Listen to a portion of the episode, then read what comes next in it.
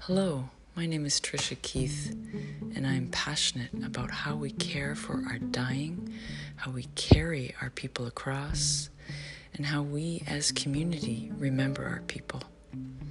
Stories, like music, grow in meaning when shared. Stories of one's life need not be overshadowed by the story of their death.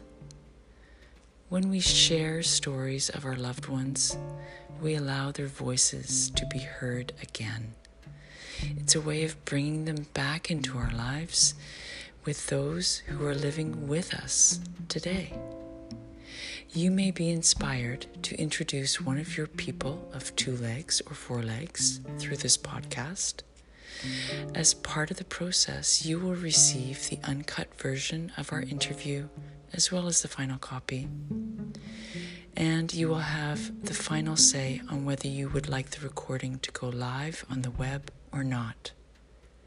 If you would like to work together, and in doing so, deepen your existing relationship with your person, send me a voice message through this anchor site, and I will be in touch with you.